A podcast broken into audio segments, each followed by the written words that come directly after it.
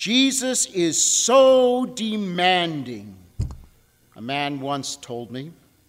He does not allow for any compromise. And the same is true for the church.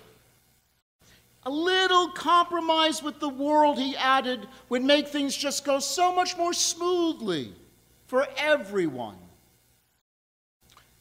I suspect many Christians would agree with that man. And there are some churches that have compromised, and they are in decline. I asked the man, Who do you think Jesus is? And he responded pretty much with the usual things uh, an important person, a great leader, a teacher, someone who came to preach a message of love and insisted that we serve the poor. But I asked him, Is Jesus God? Or is he just a man? You see, how he would answer, how you answer, how I answer is critical. If Jesus is God, three unassailable conclusions automatically follow. First, his words are truth. As God, his words are directed to our salvation, and if we do not take them to heart, we condemn ourselves.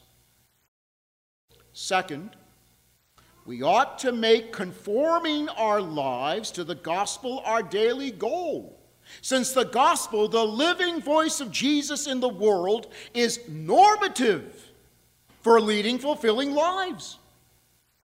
Third, if Jesus is God, it follows that the church he personally established has its origin in a divine person.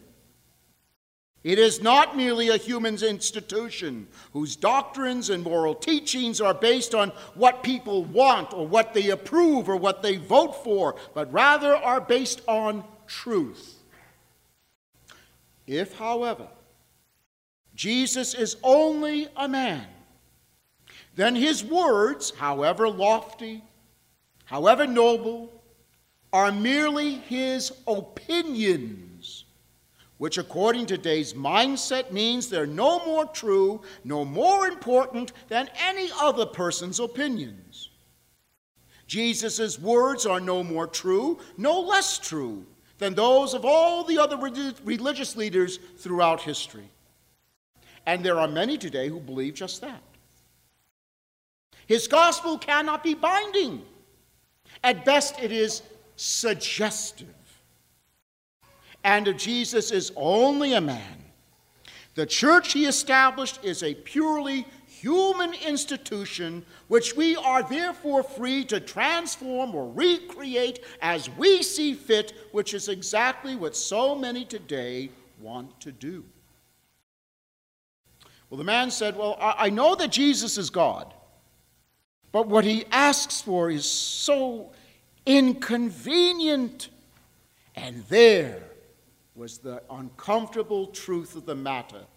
You know, we all want the angels of Christmas, we want the empty tomb of Easter, but not the inconvenience of the cross of Good Friday.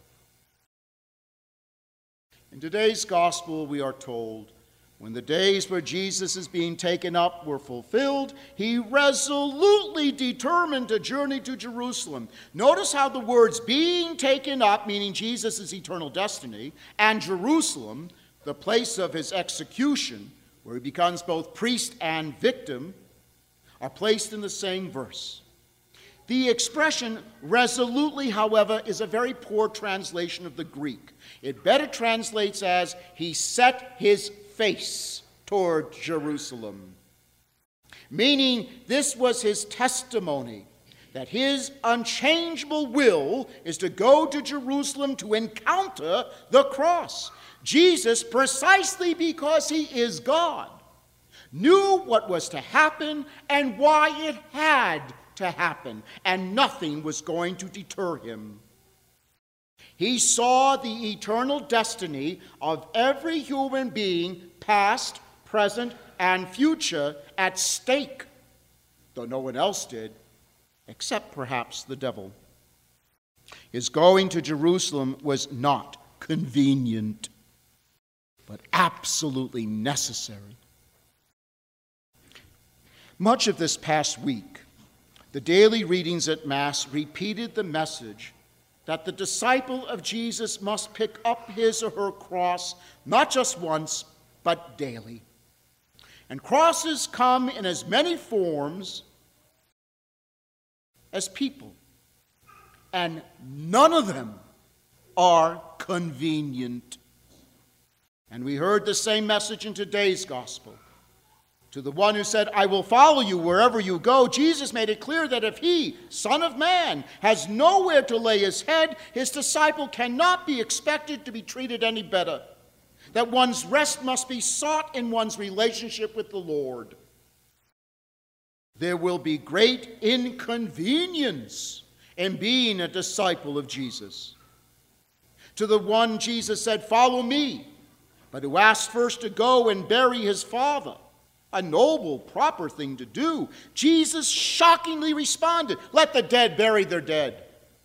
But you, go and proclaim the kingdom of God. Ministry will not be convenient for the disciple or his or her family. And to the one who wanted to follow Jesus, but first desired to say farewell to his family, the Lord said, No one who sets a hand to the plow and looks to what was left behind is fit for the kingdom of God.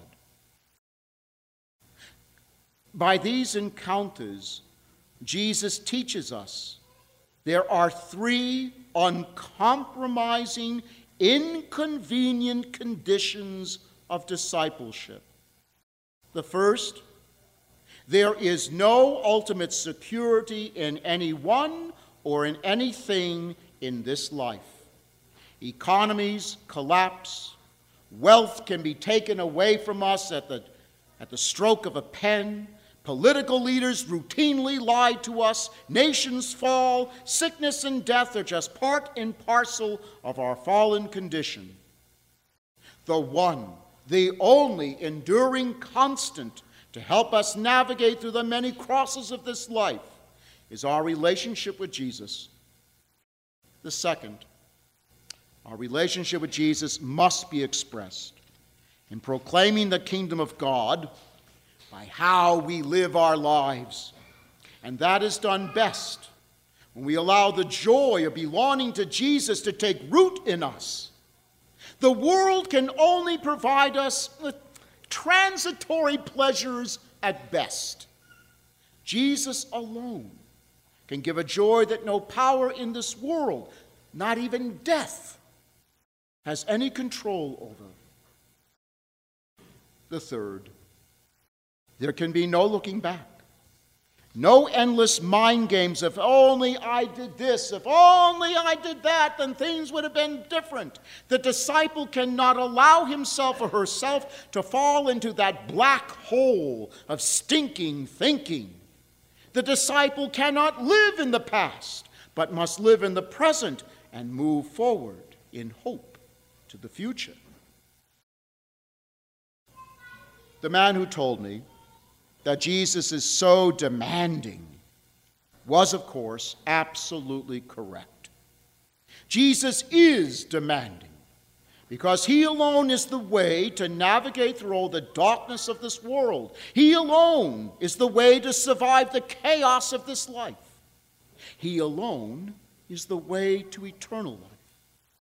He is demanding because his love for us cannot tolerate losing a single one of us.